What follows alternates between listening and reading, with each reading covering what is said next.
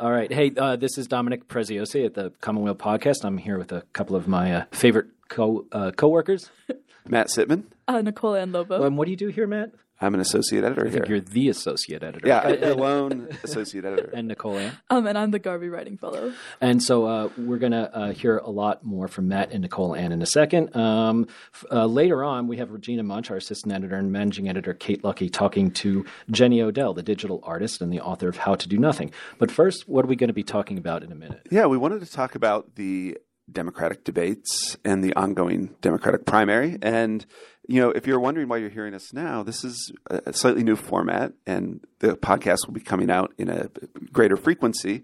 And we wanted to begin our episodes with you hearing more from the editors and us discussing some of the news of the day. So this is going to be our first time trying that. Yeah, and you'll both be back here in a second. Yeah, Well, sure looking thing. forward to Yeah. it. Great.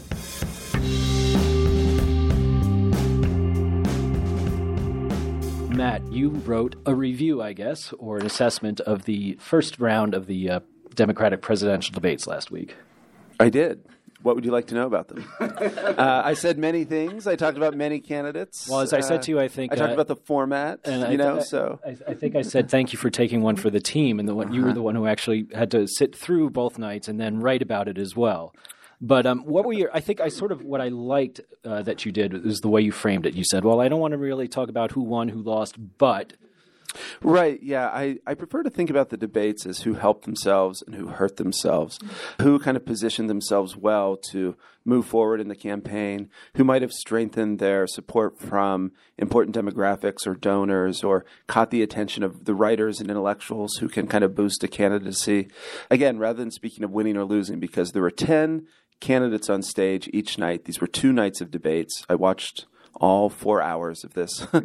And I just think it's yeah, it's very hard to to tell who might have even won because because there were ten candidates on stage each night and the debates were limited to two hours each. You know, and the answers you were allowed to give were 60 seconds and 30 seconds in reply. Then it was very hard to say much at length, to say much of substance. And then even if you did make a have a great response to a certain question, you might not be heard from again for 20 or 30 minutes. So it was hard to build momentum. And yeah, so I think the format just lent itself to thinking about more who, who kind of made you notice them a little more, uh, or, or who, again, kind of seemed more polished than you expected, or who, who really grabbed onto one particular issue and held it aloft, again, rather than. Again, speaking of victors or who dominated the debates, or so something was, like so that. if that is your criteria, who hmm. who do you think kind of did him or herself biggest favors? Well, this is a case in which the conventional wisdom is right that Kamala Harris really helped herself with her very pointed exchange with Joe Biden about busing and, and desegregation in the 70s. I do think it's not a necessarily a, a clean victory for her in the sense that you know, she her demeanor on stage and the way she pitched herself as someone who could prosecute the, the case against Trump, mm-hmm. I, I think it reminds you of her res- record as a prosecutor in California, which is not always a, a very progressive record. Mm-hmm. I think Elizabeth Warren clearly was someone who stood out in the first night of the debates. Mm-hmm. I thought Julian Castro also really dominated the, discuss- the discussion of immigration that first night. I thought this is I mentioned all this in my piece. I thought Bernie Sanders gave some very strong answers on, answers on foreign policy, and and to be honest, I thought Mayor Pete didn't impress. I thought maybe given his sort of brainy, wonky persona, he would really stand out in the debates. But you know, he was asked about his handling of this a, a white policeman killing a black man and shooting fatally shooting, I should say, a black man in, in South Bend. He kind of was flat. I thought so. I think coming out of the debates, Warren, Bernie. Harris, they helped themselves. Castro helped himself. I thought Biden seemed kind of confused, uh, uh, slow footed, stuck in the past. And he did drop in the polls that have been done since Yeah. the debate. And I expect him to keep dropping, to be honest. Yeah. Yeah, I guess within the language of like hurting and helping, do you think that the presence of more minor candidates really affected the way that more major candidates were perceived? Like I'm thinking particularly of people like Marianne Williamson, who sort of It was only a matter of time before Marianne Williamson was introduced, but Well, although sooner than I thought. But Yeah. she really did kind of dominate. I feel like a lot of social media and a lot of mm-hmm. popular coverage of it. Mm-hmm. Mm-hmm. But I wonder whether her presence served to really distract from um, the candidates who maybe needed to be distinguished further from each other. What were your thoughts on that, Matt? Um, well, uh, part of what happened was that, that some of the minor candidates, like Eric Swalwell, the the second night, you know, they seemed to constantly be sniping and talking over people, trying to kind of inject themselves into the debate. And I thought it just meant that again, it was already a condensed format. So sometimes the this kind of clown car of minor candidates had the effect of just sucking up oxygen and, and not letting they were so hungry to get just a little bit of slice of prime time that they they ended up talking over people a lot, and it meant that the people you wanted to hear explain some of their plans at length weren't able to. As for Marianne, I mean, she was fabulous. she was just, she was wonderful. I mean, very strange, bizarre. There's, there's no. I hope she gets nowhere near the presidency, but I did think her closing statement was fascinating when she talked about the way Trump had reached into all of our psyches mm-hmm. and was uh, using politics, harnessing politi- uh, fear for his politics, mm-hmm. and that she wanted to confront him on the battlefield filled with love. and it was hokey. You know, uh, one of my friends kept joking, like, "Where are her healing crystals?" You know, and uh, she had this kind of weird self-help guru kind of vibe going on. But she was kind of interesting. I don't think she distracted because she she made a few comments during the actual debate. She didn't interrupt people that much, and then her closing comment was kind of interesting. So I didn't think she took away from much. She was just this odd presence that would occasionally pop up and say something a little offbeat, but sometimes a little interesting. There was one thing, Matt, I just wanted to follow up with you on, and that's the uh, you said you thought that uh, Bernie Sanders did himself some favors, and I I was kind of curious about that because you know we see him this time around as opposed to 2016 when really it was him and Hillary Clinton, and that was it. He was mm-hmm. really able to differentiate himself so easily and so uh, uh evocatively and effectively. And now, among uh, 19 other candidates, uh, some of whom are as progressive, if I can use that word, mm-hmm. as, as he presented himself four years ago, how do you think he sort of measures up this time around in this bigger field? Yeah, I think that's a really good point. Uh, one thing I said in, in my piece about the debates was that his message certainly is less fresh this time around. Elizabeth Warren is for Medicare for All. So was Kamala Harris. Mm-hmm. I think a, a handful of other candidates that first night were as well. So uh, the debates, in some way, what made them interesting, or one of the interesting facets of them, was how much the Democratic Party has seemingly moved left, at least at the presidential level, after in the wake of Bernie's run in 2016. So his his message certainly seems less fresh. It's clear he's a little bit stalled in the polls. He's a, about a, depending on the mm-hmm. poll you look at, maybe between 15 and 20 percent. Mm-hmm. But I, I I did point out his message in foreign policy was distinctive, and I do wonder if going forward that's something that because so many of his domestic issues have become you know, pr- pretty commonly held views in, in the party, or at least among the presidential candidates, that that might be one area he can d- distinguish himself in going forward. Yeah, and I actually I think that there might be a disconnect between the way his performance in the debates has been covered in like the mass media versus how people actually perceived him. Because I saw um, one poll, 538 released, that said that he actually had the highest favorability rating among all the candidates, followed by Biden after the mm-hmm. debate. So followed by Biden, followed interestingly by, enough. Biden, right, yeah, yeah, so there was something to sort of I don't know take with a grain of salt, or, or I don't know, be sort of cautious about, and certainly well, I guess uh, you know. Uh, I think Matt, you, you, said, and I think uh, we've sort of we're sort of in agreement, and maybe conventional wisdom is, is suggesting this as well. That uh, I think Biden hurt himself the most, or certainly did himself the fewest favors. Yeah. And do you think, obviously, there's still big support behind him, the fundraising and the, and various allies and, and the establishment part of the party. Is there a time to think that oh my goodness maybe Biden will have to be will be gone sooner than we think?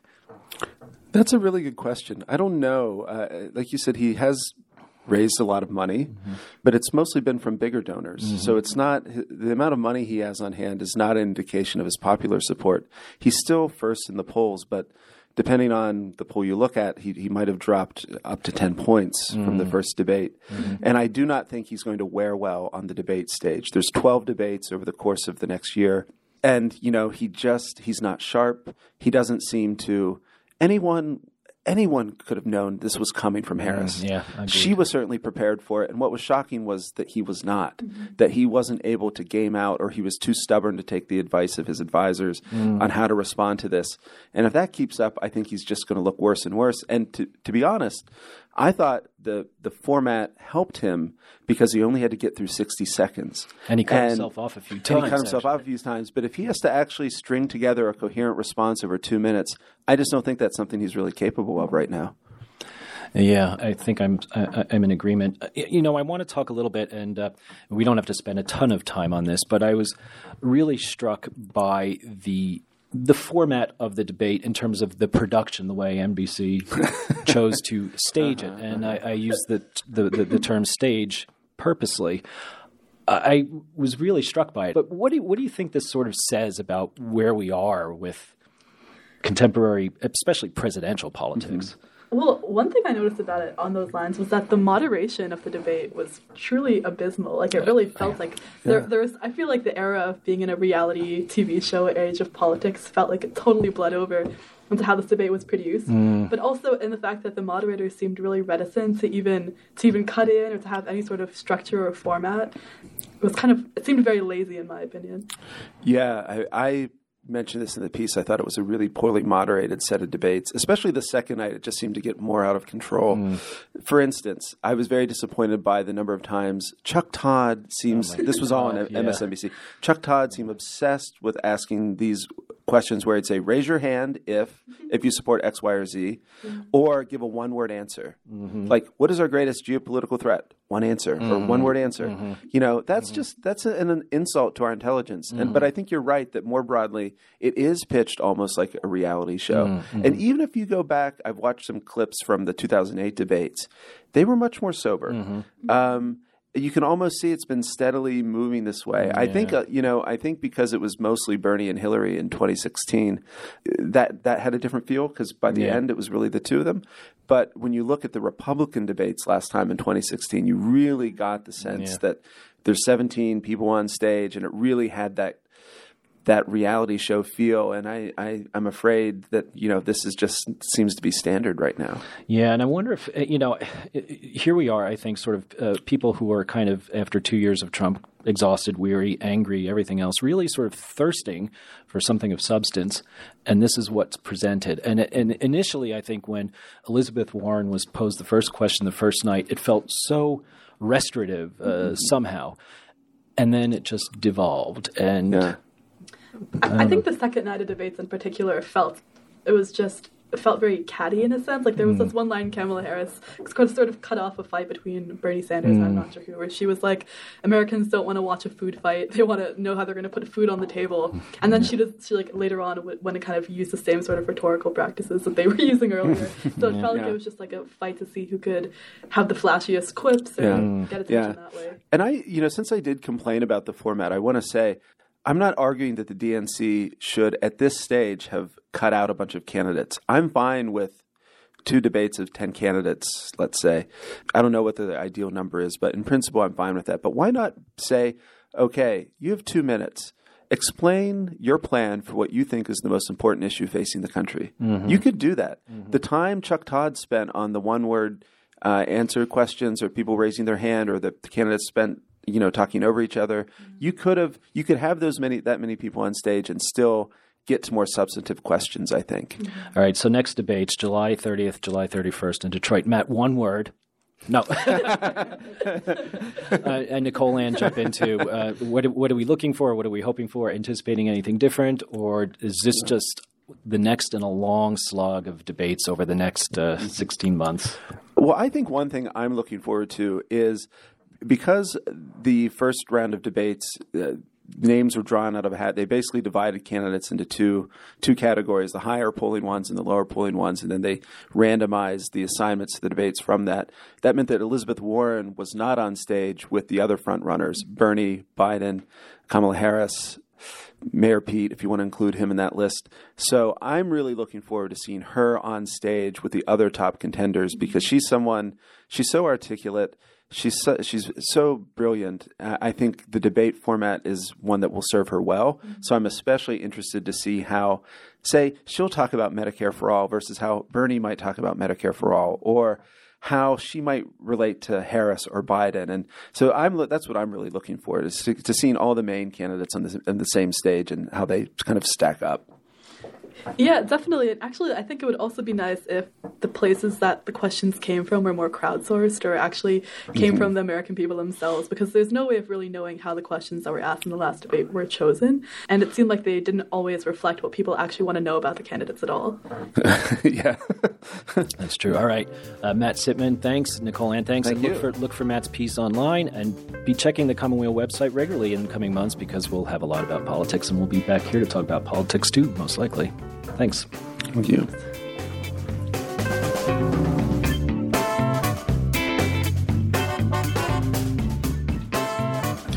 All right, so from a good talk about uh, the Democratic debates to a new book by an author that uh, Kate Lucky, our managing editor, and Regina uh, Munch, our assistant editor, recently spoke with. And who did, uh, so you talked to Jenny Odell, and just tell the folks who that. Uh, yes, she's an artist and writer, and she teaches at Stanford University. And her new book is called How to Do Nothing Resisting the Attention Economy. And uh, so, what do you think were some of the highlights of the talk? I mean, you guys have been pretty excited about this. I've been overhearing you in the office saying how great the talk went. So, yeah, I mean, the book is in some ways a self-help book. It's it's helping readers to think about the ways that they're plugged into the attention economy, how their attention is being mined by companies for profit. And it encourages people to find ways to resist that economy in place. So she has some concrete suggestions like bird watching or noticing the architecture or the people on a bus if you're in an urban environment. But the book's also really deeply meditational. It's more than self-help, and I think that's what Regina and I really liked about it is that she deals with philosophy and history and visual art all to make sort of an argument about what it means to be human and what we lose spiritually and environmentally and historically when we're distracted all the time. Mm-hmm. And she talks about localism and how important attention is, requires time and space uh, to be able to act effectively, to think well. It all sounds pretty great now. We'll be hearing from her in a second. But was there anything from the interview itself that sort of stuck out? I was impressed with how plugged in she is and that she doesn't hate technology. She uses social media but also knows how to pull away. Well, that's pretty, pretty provocative. So, all right, so without further ado, why don't we get to the interview? Thanks, guys. Hello, this is Kate Lucky, one of the editors here at Commonweal. And I'm Regina Munch, also an editor at Commonweal. And we're talking with Jenny Odell, an artist and writer who teaches at Stanford University. Her new book is How to Do Nothing Resisting the Attention Economy. Jenny, thanks for talking with us. Thanks for having me. So your book is called How to Do Nothing. What does it mean to do nothing? Why should we do nothing? I think that it's probably maybe obvious from the fact that it's an entire book that I don't actually mean nothing. I think I really just mean um, nothing from the point of view of how we traditionally understand productivity. So, like having something to show for your time, the idea that time is money.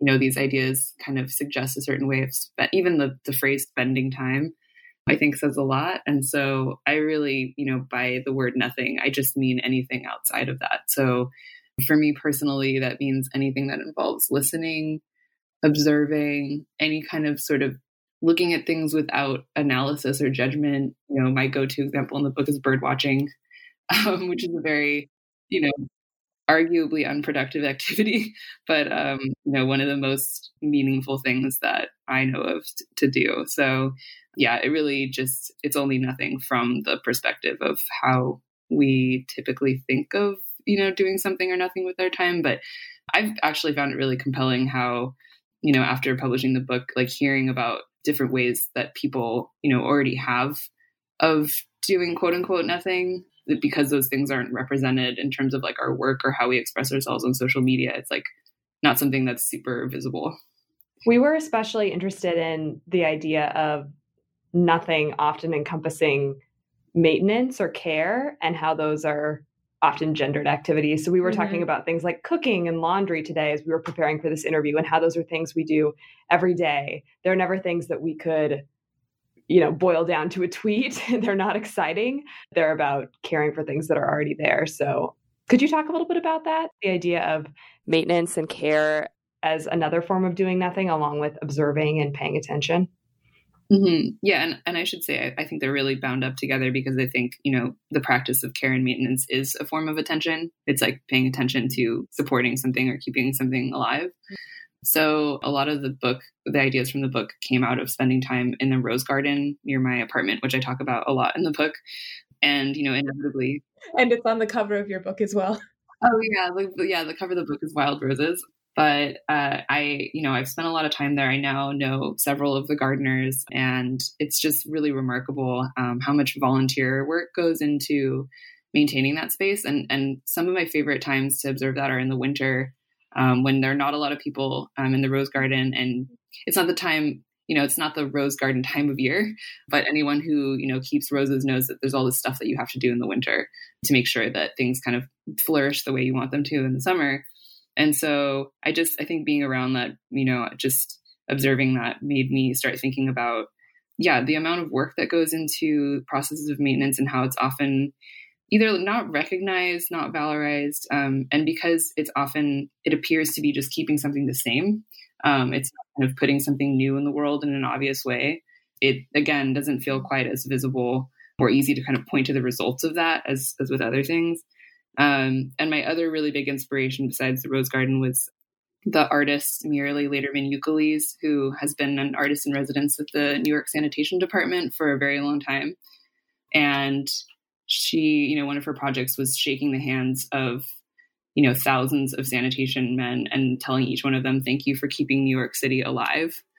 And so a lot of her work is about kind of recognizing that labor and the importance of it um, and also her own work as a mother and the um, as she puts it like the enormous amount of repetitive tasks that are kind of not recognized as work not traditionally recognized as work and not recognized as artwork. And so you know i quote the exhibition proposal that she wrote where she proposes just doing all of the tasks that she does as a wife and a mother and just says, my work will be the work.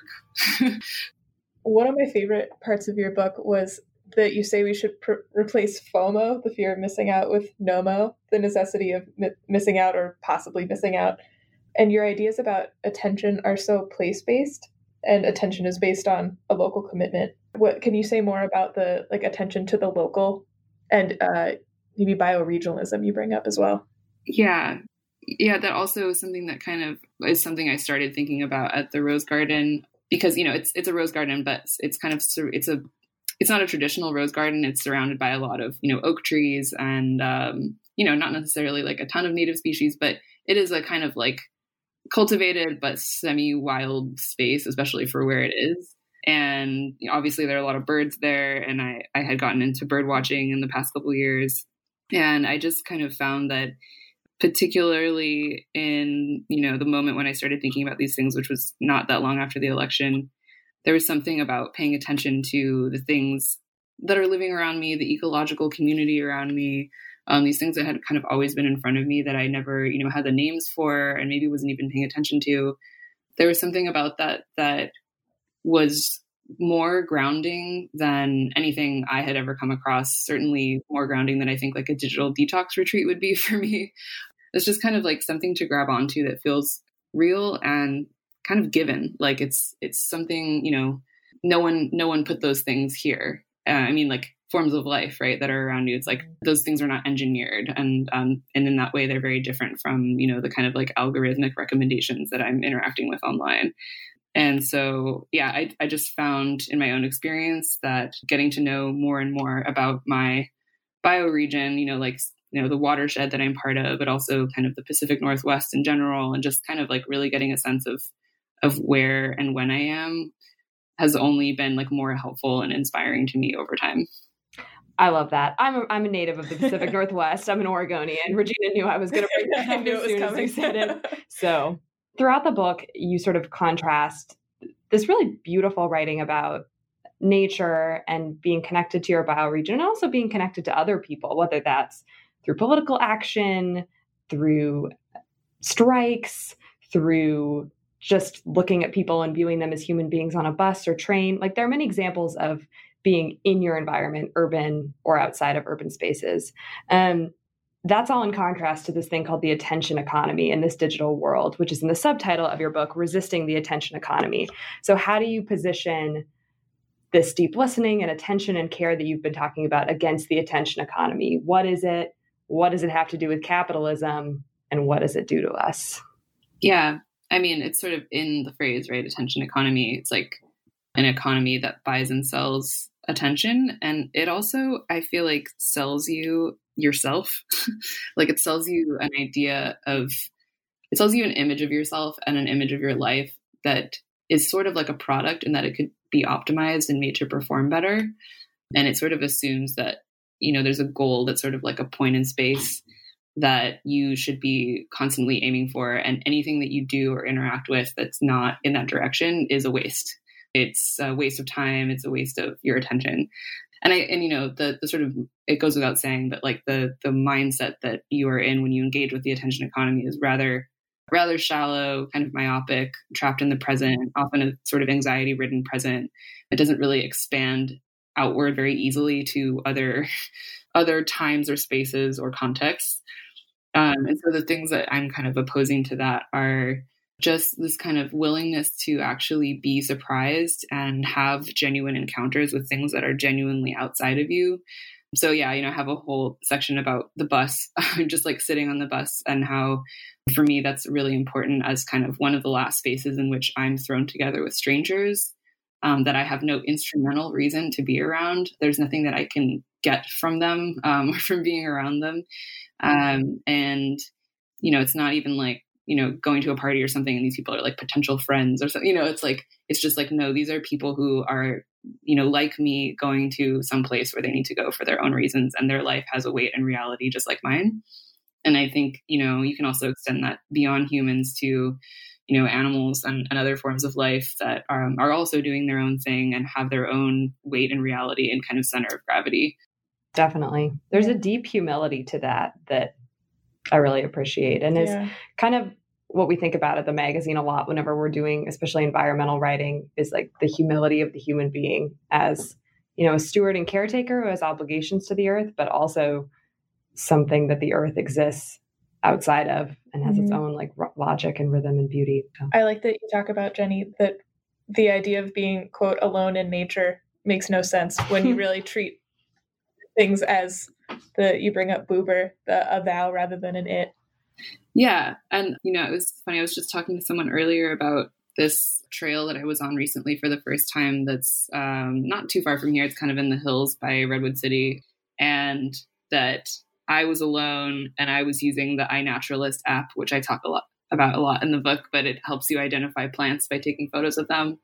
And uh, and since I've been using it for a while, I also went there because I'm I'm familiar from using it last year with different flowers that grow around here, and I just kind of went out of sheer curiosity to see sort of like who's home, you know, right now, like who's growing. Um, and the only people I saw on the trail were trail runners. Like I saw two trail runners the entire time. And I was just thinking about how different their experience of the space was from mine. Not to say that mine is inherently better, but I would guess that they were there because it's it's pretty and uncrowded. Um, and the the plants and birds and whatnot are sort of a nice backdrop and that's probably how i would have understood those things as well up until like maybe two or three years ago. And now I, it felt much more like i was going there to have a meeting. Yeah it's interesting because i guess you could say that in an ideal world a social media platform would also be a place where you would go to have a meeting and see who's there and see what they're up to get a sense of their life for a little bit and then leave.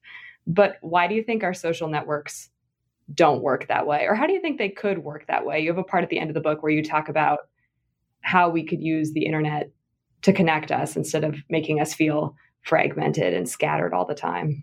Yeah, I think it's an issue of design um, and and also incentive. So you know, if you're a commercial social media company, your incentive for designing things is not to create that space of encounter, although it may be in your financial interest to sort of simulate it.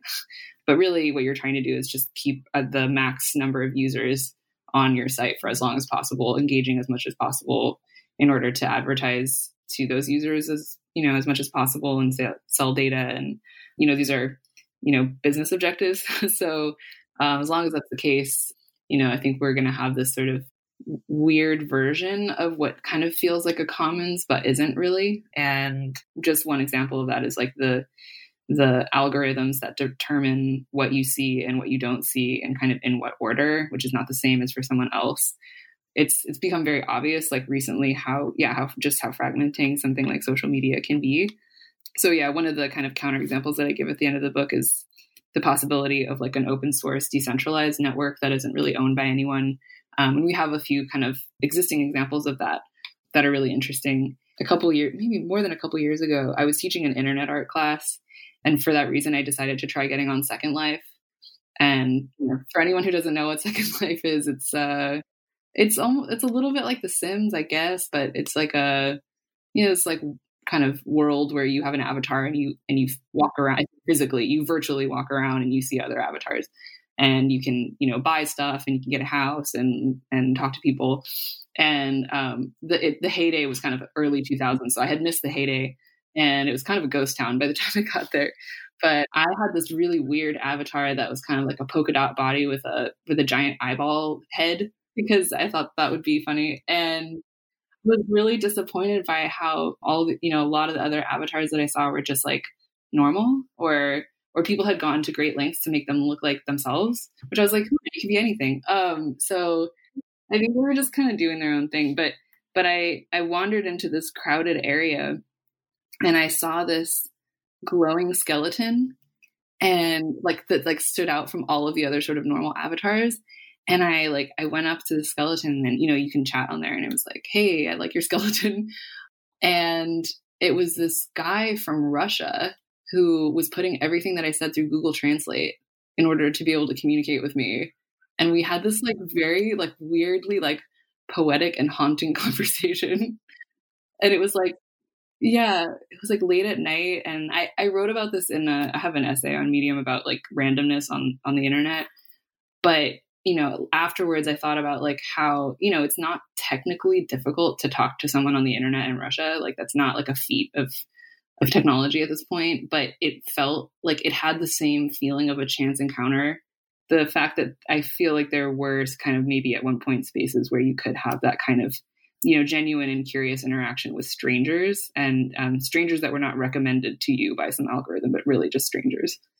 I think that you know, as an artist who, you know, my, my background before this was mainly in visual art, and a lot of the work that I did was almost arguing that sometimes, not that the context means more than the content of something, but that it's sort of equally as important in understanding the content, that like the content is nothing without the context.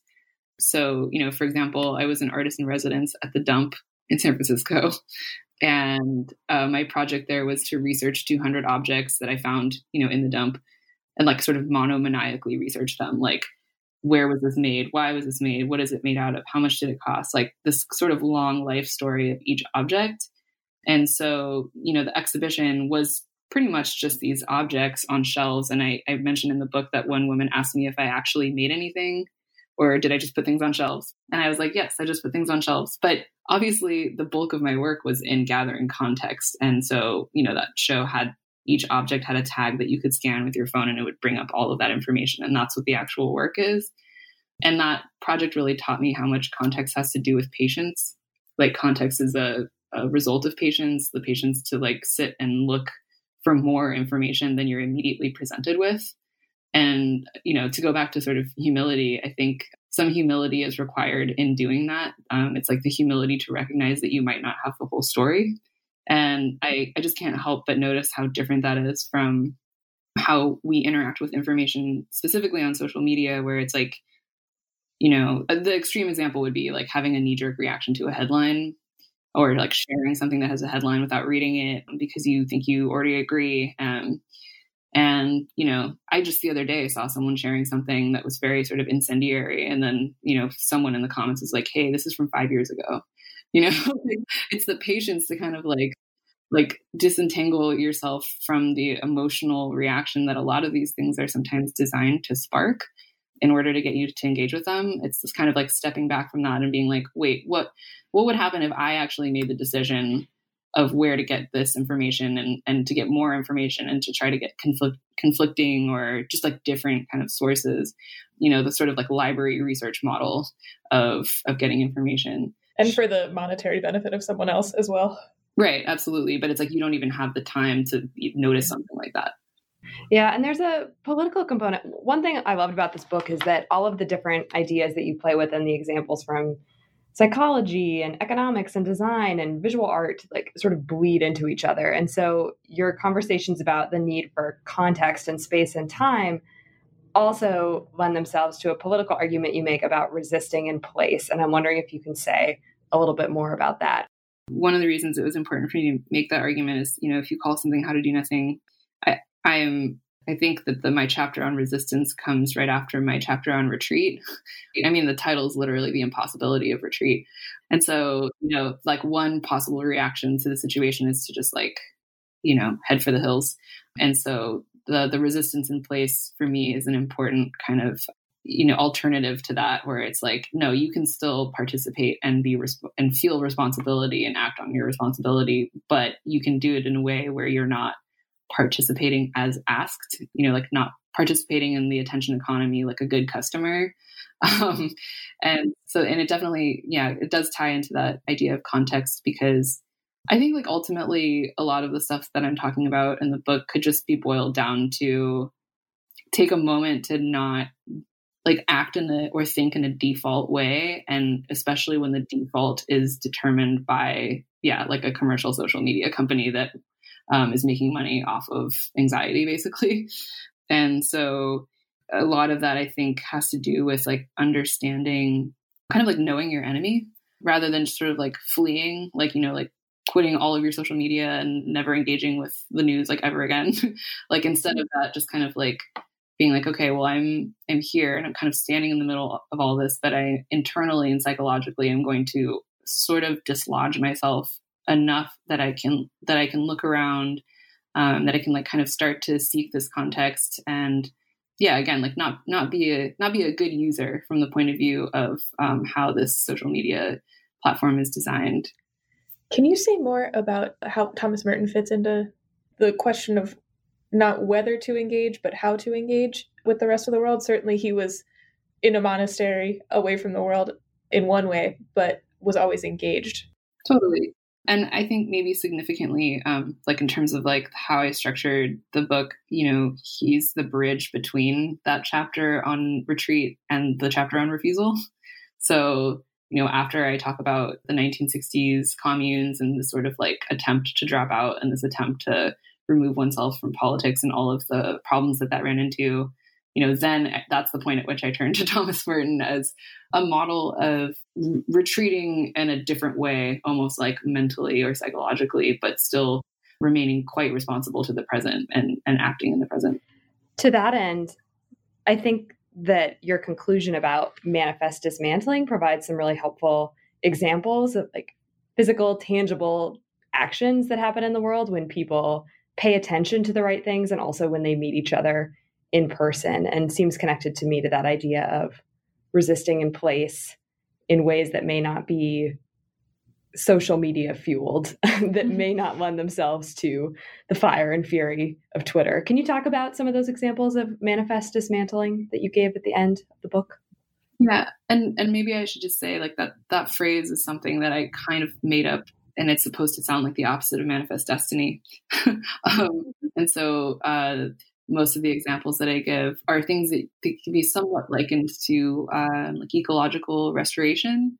So, you know, the word dismantling, it's really, I mean it as sort of like, um, you know, if you're resisting in place and you are, you know, like, you know, I think earlier in the book I say what, you know, what would back to the land mean if you understood the land to be where you already are. so if you kind of take that impulse and, and apply it to where you already are, I think you get things like, you know, habitat restoration, but also anything that is sort of patiently working to dismantle systems of injustice on whatever scale it is around you. And for me, again, it comes very much back to the idea of maintenance and sort of meeting other people in the actual common ground that you have and just looking um, at what can be done to support these, you know, to support forms of life and care and maintenance and the kinds of things that I'm talking about earlier in the book. So, I mean, it's it's not an accident that the very end of the book is about me visiting a well, it's a spoiler alert, but um, I visited um, a park uh, that was once part of a military kind of area in Oakland. So it was right next to the. It's in the port actually. It belongs to the port now, and it has it was dredged at one point uh, for ships. And so the beach, there's a kind of little tiny beach that's been restored, um, mostly for shorebirds. And then there's an observation tower that's named after a local activist who uh, is no longer alive, but was very instrumental in raising um, awareness of environmental racism in Oakland. So uh, the fact that the there were like spent nuclear fuel rods going through the port really close to a lower income part of, of Oakland. So the whole park is just kind of this like amazing example of what I would call manifest dismantling, like both on an environmental kind of habitat level, but also on a social political level. And at the end of the day, right, it's it's a park, and so you go there now and you, you just see like people, you know, on a break from work or just like sitting and enjoying themselves, and like that is the image that I would like to have of like progress, which um, in that that conclusion, I'm very much opposing to the sort of like capital P like techno determinist progress. You've said that after the release of the book, as you've been talking to people and hearing from people who've read it, that they've shared with you different ways that they've resisted in place. Can you tell us what any of those are? I think I would not equate doing nothing with activism. For me, it's kind of like a, an intermediary step. It's like a, a, way station, kind of. And so it's something, it's like an, a form of, you know, you could compare it to things like rest um, or reflection that are you know exist in a kind of like dialectical relationship with action and doing things and saying things.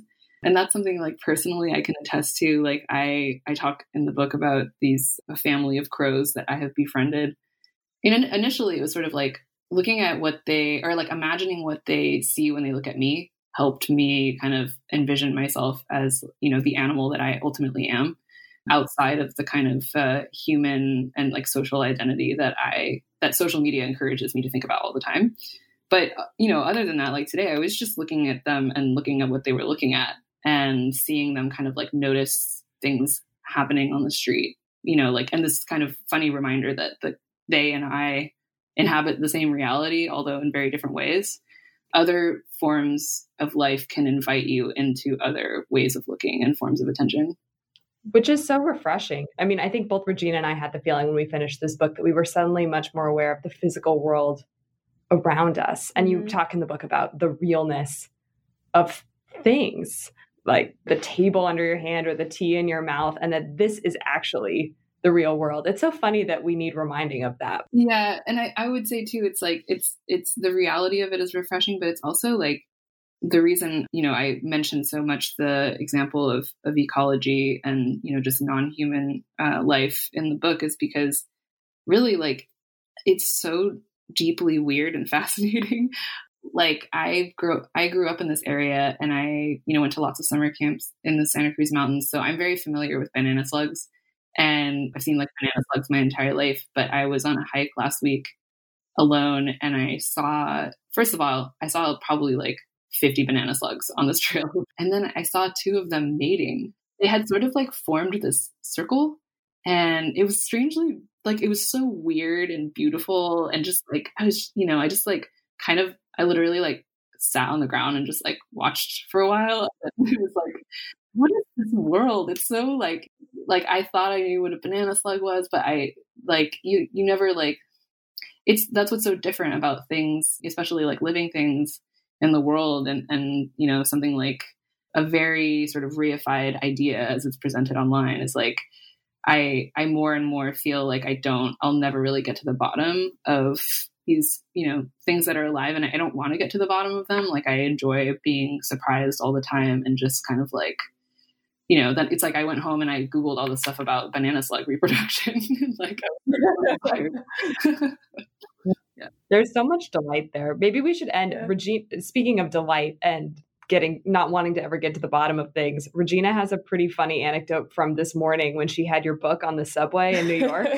you got to listen to this. um, I was reading the uh, on the subway, and as we said, that the cover of your book is wild roses. It's very pink and bright uh, and beautiful and uh, I was sitting down, and next to me on the on the subway was a woman, and who I'm assuming was her daughter, who's maybe two or three, on her lap.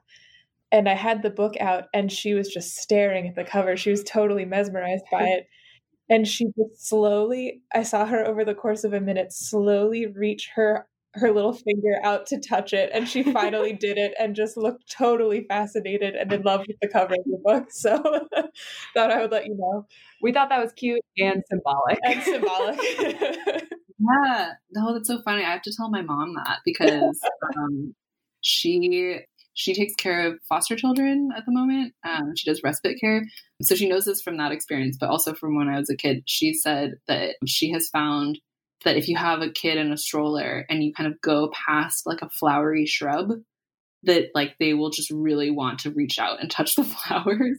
I suspect that like maybe her doing that a lot when I was a very, you know, little kid probably had something to do with the fact that like my you know, all of my work is about close observation now. So that's great. Thanks so much for speaking with Thank us, Jenny. you. It was great. thank you. Okay, so thanks for joining us. Um, we'll be back in two weeks with our next edition, and I'm actually uh, really grateful to be here with Griffin Oleynick, who's our producer. And Griffin's got a few things that he would like to say. Hi, Dominic. Hey, Griffin. Um, so, just before we sign off, um, you may have noticed a few changes uh, in this episode of the Commonweal podcast. We hope that you like them. Uh, we encourage you to go on iTunes and rate and review us, hopefully favorably. Um, but if you have suggestions for guests you'd like to hear from, topics you'd like to hear discussed, you can always send us an email at editors at commonwealmagazine.org. You can tweet at us, post on our Facebook page. You can even go on our website and give us a call. That'd be great. Looking forward to all those calls. Thanks, Griffin. okay, thank you. Goodbye. The Commonweal podcast is produced by assistant editor Griffin Oleynick and the Commonweal staff in partnership with Sandberg Media. David Dalt did the editing. This is Dominic Preziosi. Thanks for listening.